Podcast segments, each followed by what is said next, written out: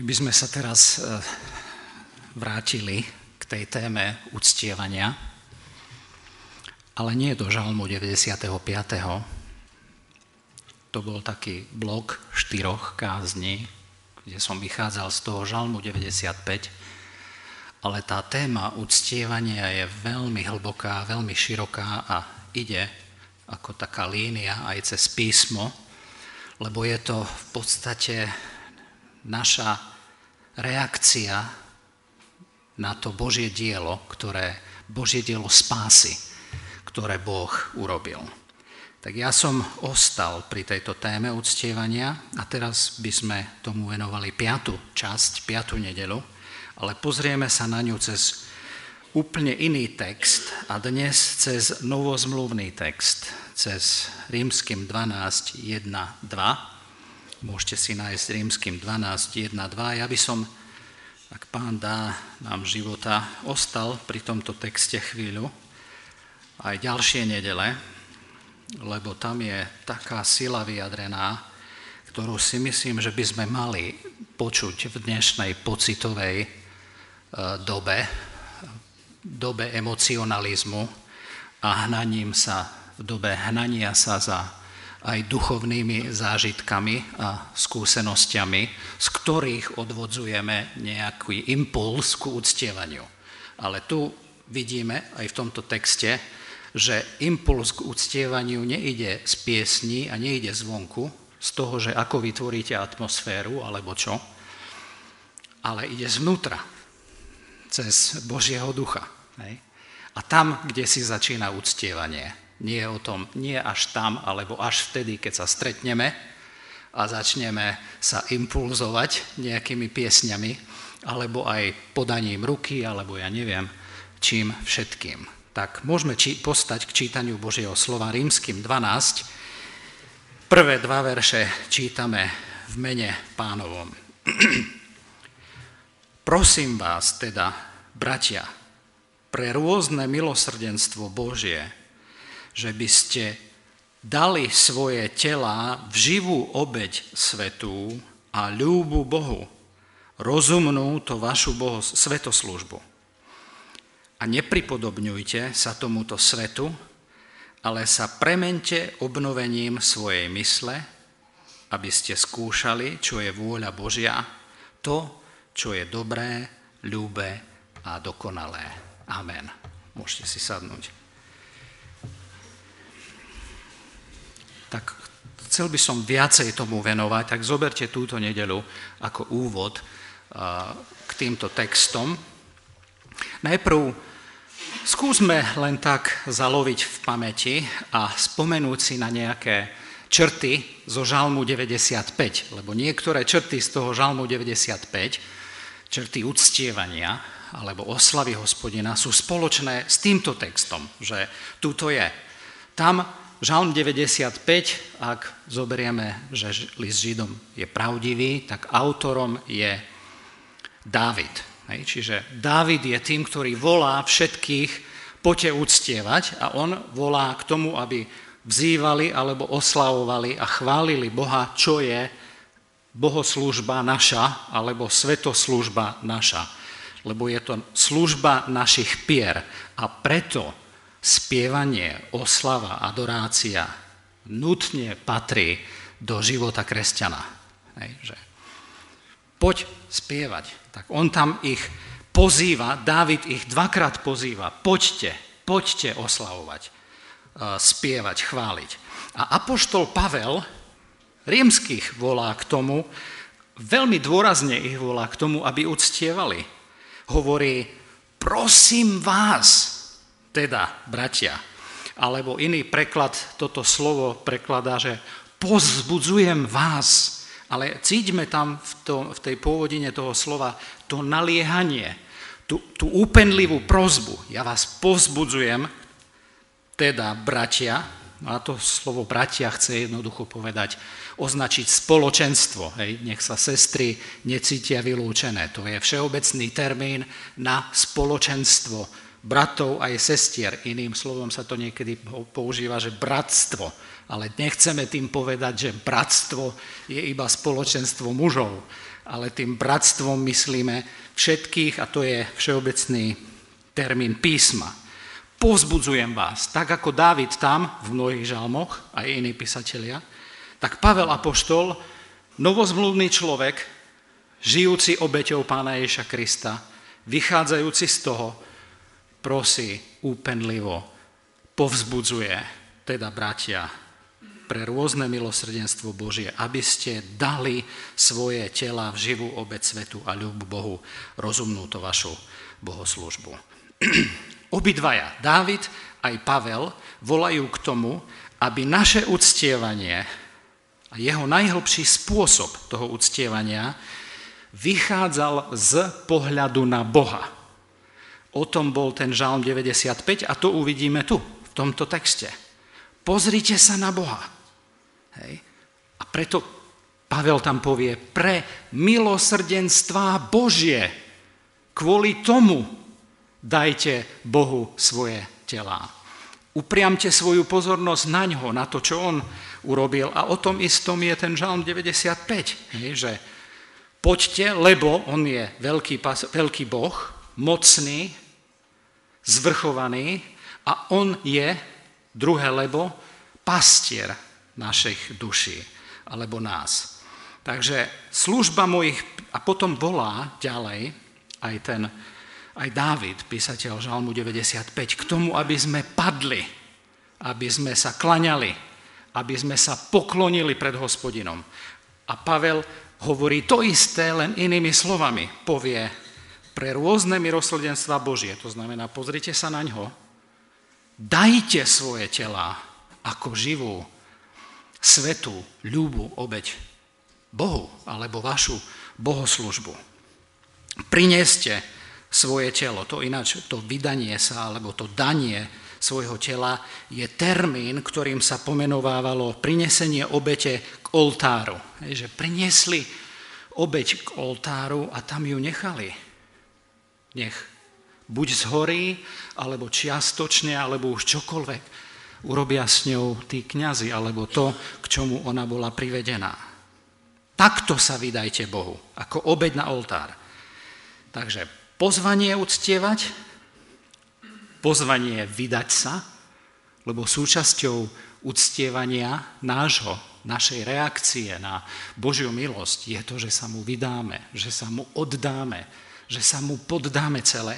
A tretia vec, ktorú aj v, tomto verš, aj v týchto dvoch veršoch nachádzame, aj v žalme bola, je varovanie. Spomeniete si na varovanie v tom 95. žalme? Čo nemáme robiť so srdcami? Nezatvrdzujte si svoje srdcia. Čiže my môžeme mať pekné slova, spievať dobrú teológiu, ortodoxné piesne, alebo ľúbezné piesne, alebo pekné piesne, ale môžeme mať veľmi zatvrdené srdce. Preto Dávid povie, nezatvrdzujte svoje srdce. A Pavel Apoštol povie toto napomenutie alebo varovanie negatívne tými slovami a nepripodobňujte sa tomuto svetu. Hej. Čiže máte tam pozvanie uctievať, chváliť, máte tam pozvanie dať svoje telo ako obeď a máte tam varovanie. Nepripodobňujte sa tomuto svetu. To nezatvrdzujte svoje srdce hovorí, že existuje možnosť popri pekných piesňach a liturgii, že naše srdce ostane tvrdé ako kremeň a že odídeme taký, aký sme tu prišli. Môžeme mať extatický zážitok, obdivovať možno niekoho, ale odísť absolútne nezmenený, nepokorený a nenasledujúci plným srdcom Pána Boha. Pavel Apoštol povie, nepripodobňujte sa svetu. V tomto prípade by sme boli alebo hovorí, že ste plní, ak sa pripodobňujete svetu, ste plní myslenia tohto veku, ktoré nevedie k vydaniu svojho tela ako živej obete. A nevedie takéto zmýšľanie tvrdého srdca ku skutočnej rozumnej, duchovnej bohoslúžbe a vydaniu svojho tela ako živej obete. Možno budem zanepráznený náboženskou službou, o ktorej si myslím, že to je vydávanie sa Bohu, ale v svojej podstate to je niečo, čo nestojí na Božom milosrdenstve. To môže byť obyčajné varenie polievky hej, pre bezdomovcov. Moja identita nemôže vychádzať z varenia polievky pre bezdomovcov. Moja hodnota z toho nepochádza. Naopak, ja pretože milujem Krista, som poslušný, vydávam svoje telo, preto chcem slúžiť besiedke, preto chcem spievať v spevokole. Ja nie som duchovnejší, pretože spievam v spevokole, ja som duchovný a preto chcem spievať v spevokole a chcem variť polievku a chcem slúžiť deťom a chcem robiť evangelizáciu alebo pamätať na potreby chudobných. Preto to robím, lebo som sa stretol s Kristom a jemu sa podávam. To je úplne niečo iné, lebo vtedy to stojí na tom Božom milosrdenstve. Z toho to vychádza. A keď mi to niečo zoberie, niekto zoberie, alebo niekde inde ma pán dá, tak môj svet sa nezrúti. Moja identita nepadne. Ja ostanem plný viery a služby a slúžim inde iným spôsobom. Moja identita nebude založená na tom, ak to tak nie je, nebude založená na tom, čo Kristus urobil, ale na svetskom zmýšľaní, ktoré je založené na svetskom chápaní úspešnosti. A v tomto Billy Graham bol nesmierny príklad. Ja teraz, keď som počúval tie svedectvá o ňom, kedy posledných, povedzme, 11 rokov svojho života bol on veľmi obmedzený. On už začal sedávať na vozíčku. Už nevedel eh, eh, sa pohybovať. Začala mu aj pamäť vypadávať. A mnohí jeden za druhom svedčili, že jeho identita nebola postavená na svetskej sláve. Na tom, že prezidenti prosili od neho pomoc, radu, modlitbu. Že ho volali ku veľkým rozhodnutiam. Jeho identita nebola v tom, že on kázal veľkým ľuďom, teda veľkým počtom ľudí jeho identita bola čiste v Kristovi a preto on mohol byť plný Krista, aj keď bol na vozíčku a nikomu neslúžil a nekázal, lebo jeho život mal zmysel.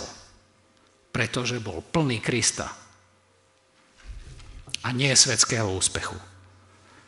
To bolo jedno z najsilnejších svedectiev o Billym Grahamovi. Však ja takým dávom hovorím, nie, ja by som vás tu mohol poučať za každým sa pchať pred kamery. Posledných 11 rokov svojho života nebol veľmi pred kamerami, ale bol plný Krista a plný poslušnosti a zodpovednosti za to, čo ešte ako 90 až 99 ročný mohol urobiť. tak skúsme pozrieť sa na niekoľko vecí v tom prvom verši a dnes iba prebehnem prvý verš. Dôvod môjho uctievania. Tam veľmi krásne vidíme dôvod nášho uctievania. Hej? Alebo motiv, motivácia nášho uctievania, ak chcete. Čo by malo motivovať našu každodennú službu Bohu? Hej, to je tá služba, ktorá sa skrýva za tým slovom, že svetoslúžba. Že to nie je vydávanie môjho tela Bohu, ako moja svetoslužba v nedeľu. To je každodenné vydávanie sa. Každohodinové vydávanie sa Bohu. Slúženie v tomto zmysle, že sa Tebe, Bože, vydávam. A naše každodenné vydanie našich tiel ako živej, svetej a Bohu príjemnej obete, alebo ľúbej obete, ako brat Roháček prekladá tak v našom texte tá svetoslužba nie je spievanie. Nie je spievanie. Alebo nejaký, tá motivácia k svetoslužbe nie je spievanie. Alebo nejaký dynamický a vehementný nástup kazateľa, kňaza alebo vedúceho chvál, alebo nejaká chytľavá melódia obľúbenej piesne zo spevníka, alebo skupiny SP, alebo Timothy a tak ďalej by som mohol menovať.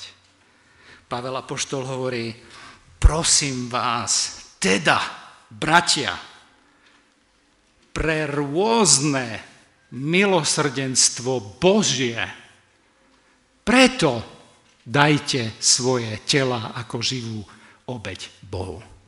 Prečo máme dať svoje telo ako živú obeď Bohu? Pre Božie milosrdenstvo. Nie preto, že som sa rozospieval, ale preto, že som s chválou v srdci a s týmto vydaním prišiel spievať. Alebo variť polievku. Alebo slúžiť mládeži alebo slúžiť seniorom, alebo slúžiť na besiedke, alebo robiť kávu a roznášať koláčiky. Pre Božie milosrdenstvo toto je môj primárny dôvod, hlavný dôvod. A najväčšia zaujímavosť je, že v tej grečtine tam nie je jednotné číslo, že pre Božie milosrdenstvo, ale pre, brat Roháček to dobre tam zachytil, rôzne milosrdenstvo, lebo tam je plurál, tam je množné číslo. Pre Pavel Apoštol, rozumiete, píše list, 11 kapitol teológie čistej rozpísal, vážnych vecí doktrinálnych a teraz povie v 12. kapitole, prvom verši, a teda, prosím vás, teda, keď toto ste čítali, toto viete, pre tie rôzne milosrdenstva Božie dajte svoje telo ako živú obeď, svetú obeď. Ľúbu, Bohu príjemnú, to vašu ducho, duchovnú alebo rozumnú svetoslúžbu. Že k uctievaniu Boha by sme mali byť motivovaní, a to je práve dôvod uctievania, Božím milosrdenstvom. Ale Apoštol Pavel veľmi dôsledne tu použije množné číslo – milosrdenstva Božie. Lebo Božie milosrdenstvo nie je jedno. A toto, tieto Božie milosrdenstva vedú mňa, nás, k tomu, že prinesieme naše telo ako našu svetoslužbu Bohu. Tak, že ho vydám Bohu celé. Nie preto, že som sa rozmotivoval piesňami, alebo ja neviem čím, ale pre Božie milosrdenstvo, ktoré zažil som a zažívam v svojom živote, tak to chcem na novo aj teraz urobiť. Motivácia, dôvod našej svetoslužby začína, či sa nám to páči, alebo nie, našou teológiou. Našou náukou o Bohu, preto Pavel sa modlí za Efeským, aby ho poznali pravým, plným poznaním jeho. Lebo z toho, keď naša mysel hriešna zachytí tú Božiu slávu, zachytí Božiu svetosť, Božiu milosť a Božiu lásku, a pane, kto som ja, tento červ, že si ho tu našiel a že mňa miluješ a že sa ku mne skláňaš cez Krista a prichádzaš s odpustením. Pane, ja ťa chcem nasledovať celým životom. Ja ti chcem slúžiť, ja ti chcem dať svoje telo ako živú obeď. Všetko, čo som, tebe to patrí, lebo to začína tým, kto je Boh a čo on urobil. Žalm 95 nie našimi pocitmi. Že ja sa cítim na to, alebo necítim. A tam pekne to bolo vyjadrené aj v tejto piesni, poslednej, posledný, posledný riadok. Milosrdenstva Božie je v podstate všetko, čo nám Boh dáva v svojej milosti. Všetko, čo sme si nezaslúžili a Boh nás tým vo svojej milosti zahrnul. Našou motiváciou k svetoslužbe Bohu nie je nič iné, iba Božie milosrdenstvo ako hlavný, primárny dôvod a motivácia.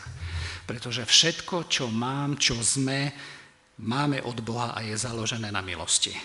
Sú to všetky veľké duchovné skutočnosti, o ktorých Pavel Apoštol píše v 11 kapitolách predtým.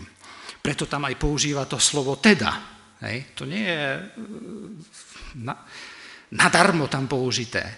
Teda, keď toto som písal tam, bratia a sestry, vydajte svoje tela ako živú Bohu obeď.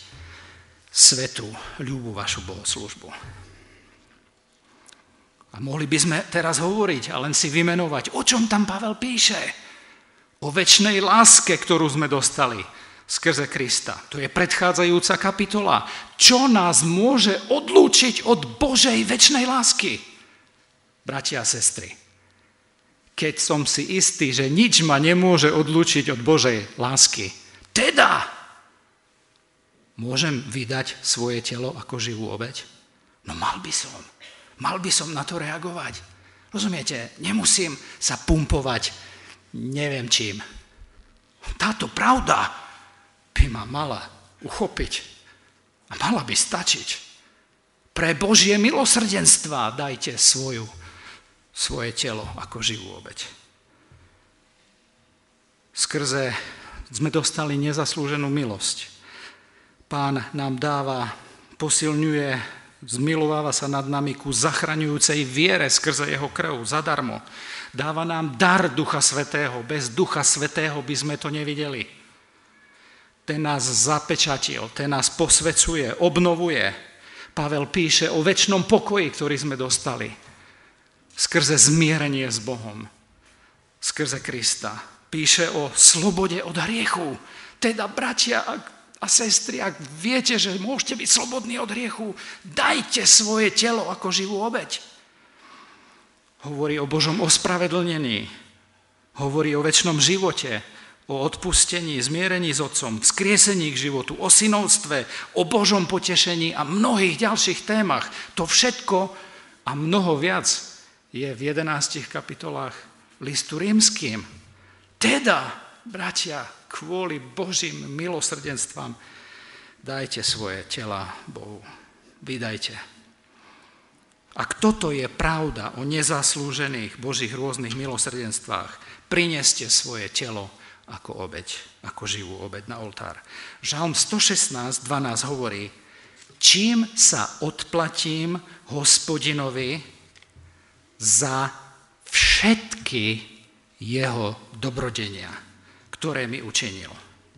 A rímským 12.1 odpovedá, tak, že prinesiem, dám mu svoje telo na oltár ako živú obeď, svetú obeď, ľúbu obeď. To bol dôvod uctievania. Čo to znamená priniesť svoje telo?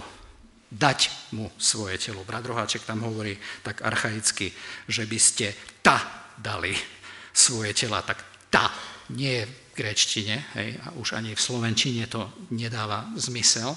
Jednoducho chce to povedať ten text, že vydali, oddali svoje telá. Doslova to slovo dať alebo vydať znamená umiestniť, položiť na oltár. A, a ku akémukoľvek zámeru. Ja sa dávam, pane, a ty urob so mnou, ty si to príjmi. Ty s tým rob niečo.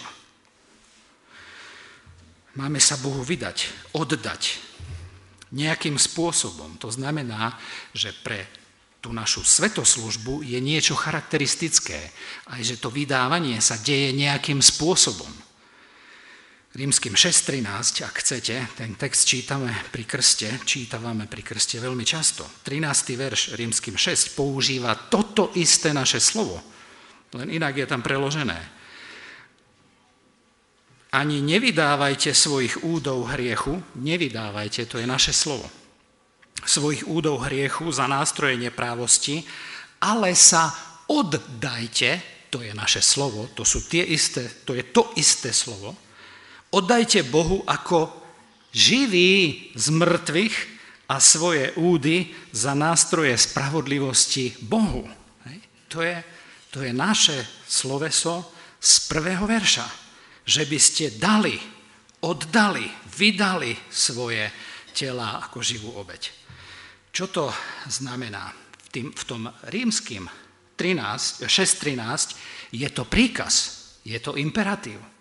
Dajte, oddajte svoje tela ako živý, vzkriesený z mŕtvych, nástroje spravodlivosti.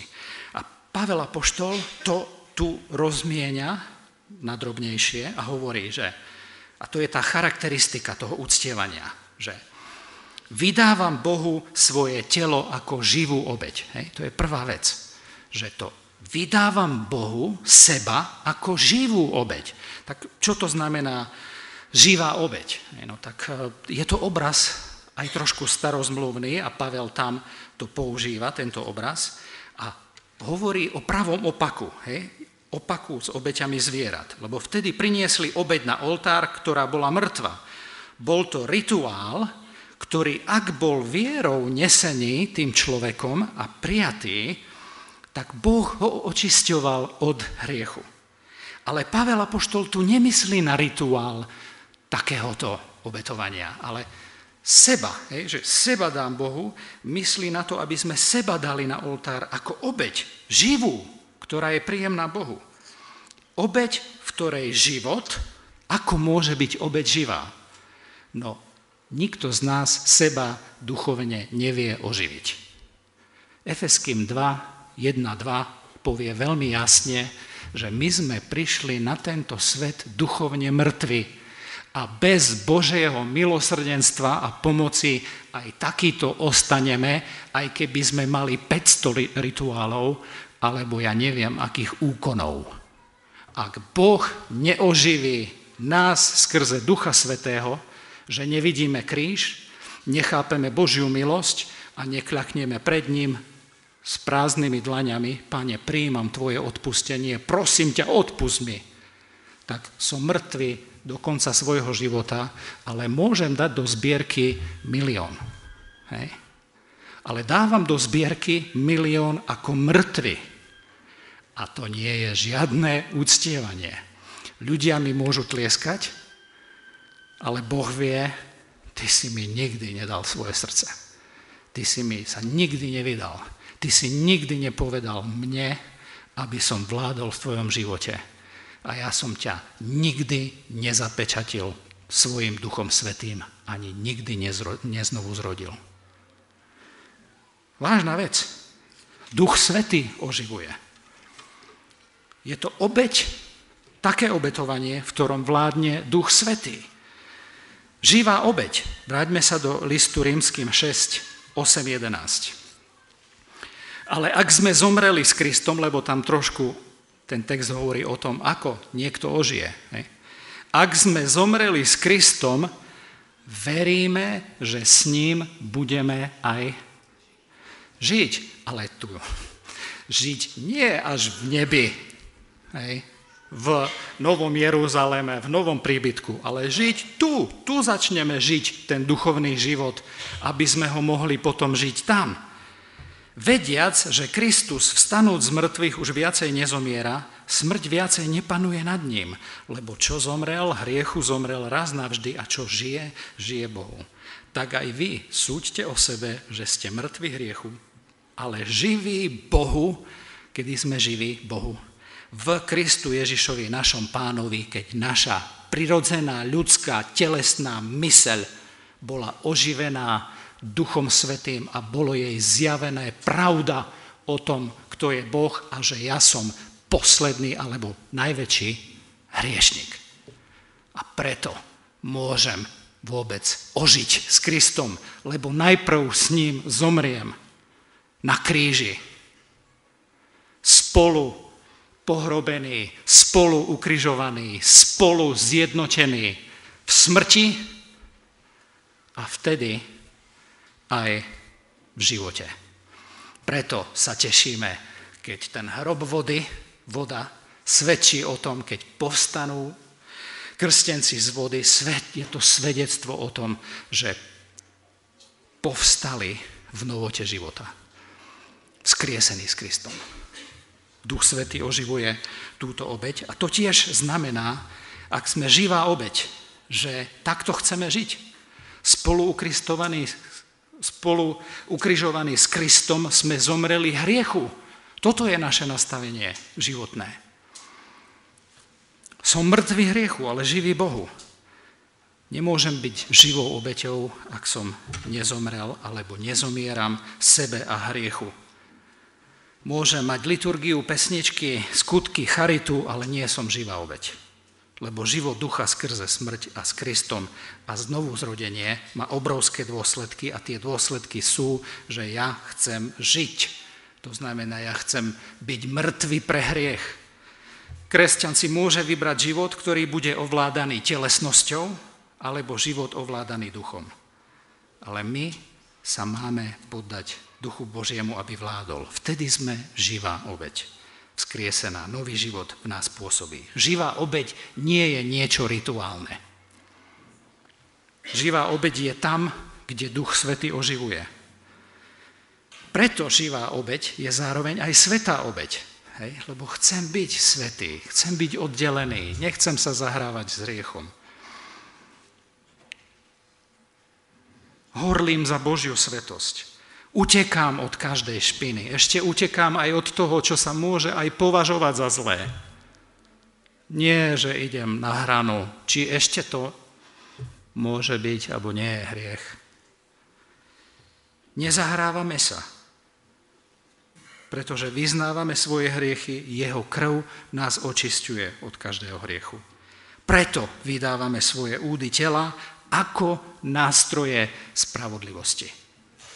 Božej spravodlivosti, nie nástroje hriechu alebo poškvrnenia. Svetá obeď. Svetá obeď súvisí s oživením ducha pre Božie cesty, aby som vnímal Božie cesty a podával sa duchu. A súvisí s Božou svetosťou, oddelenosťou od hriechu.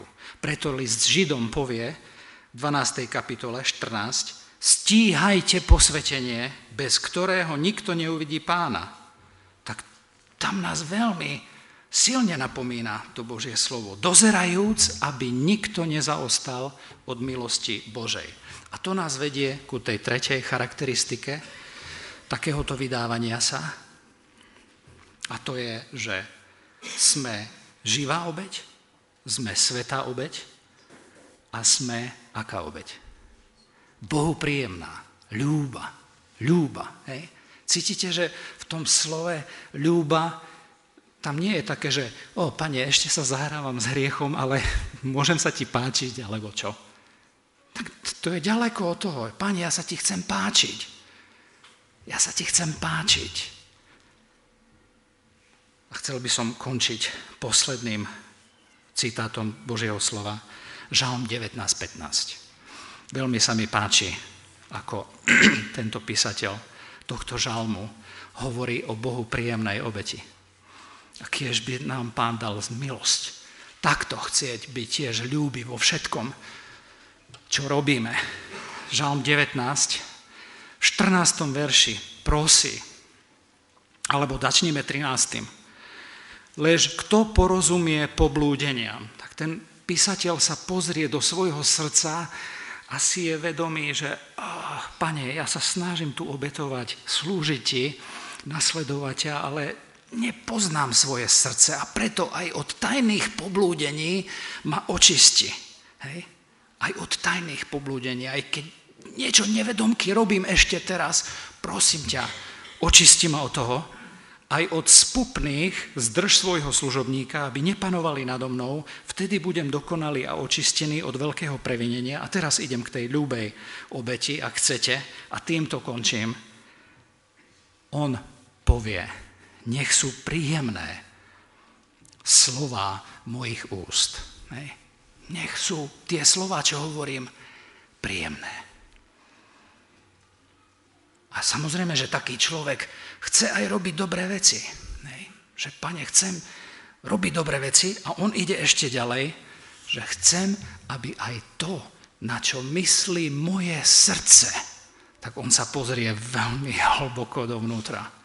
Ešte aj to, čo moje srdce zmýšľa o samote, nech je ľúbe pred tebou.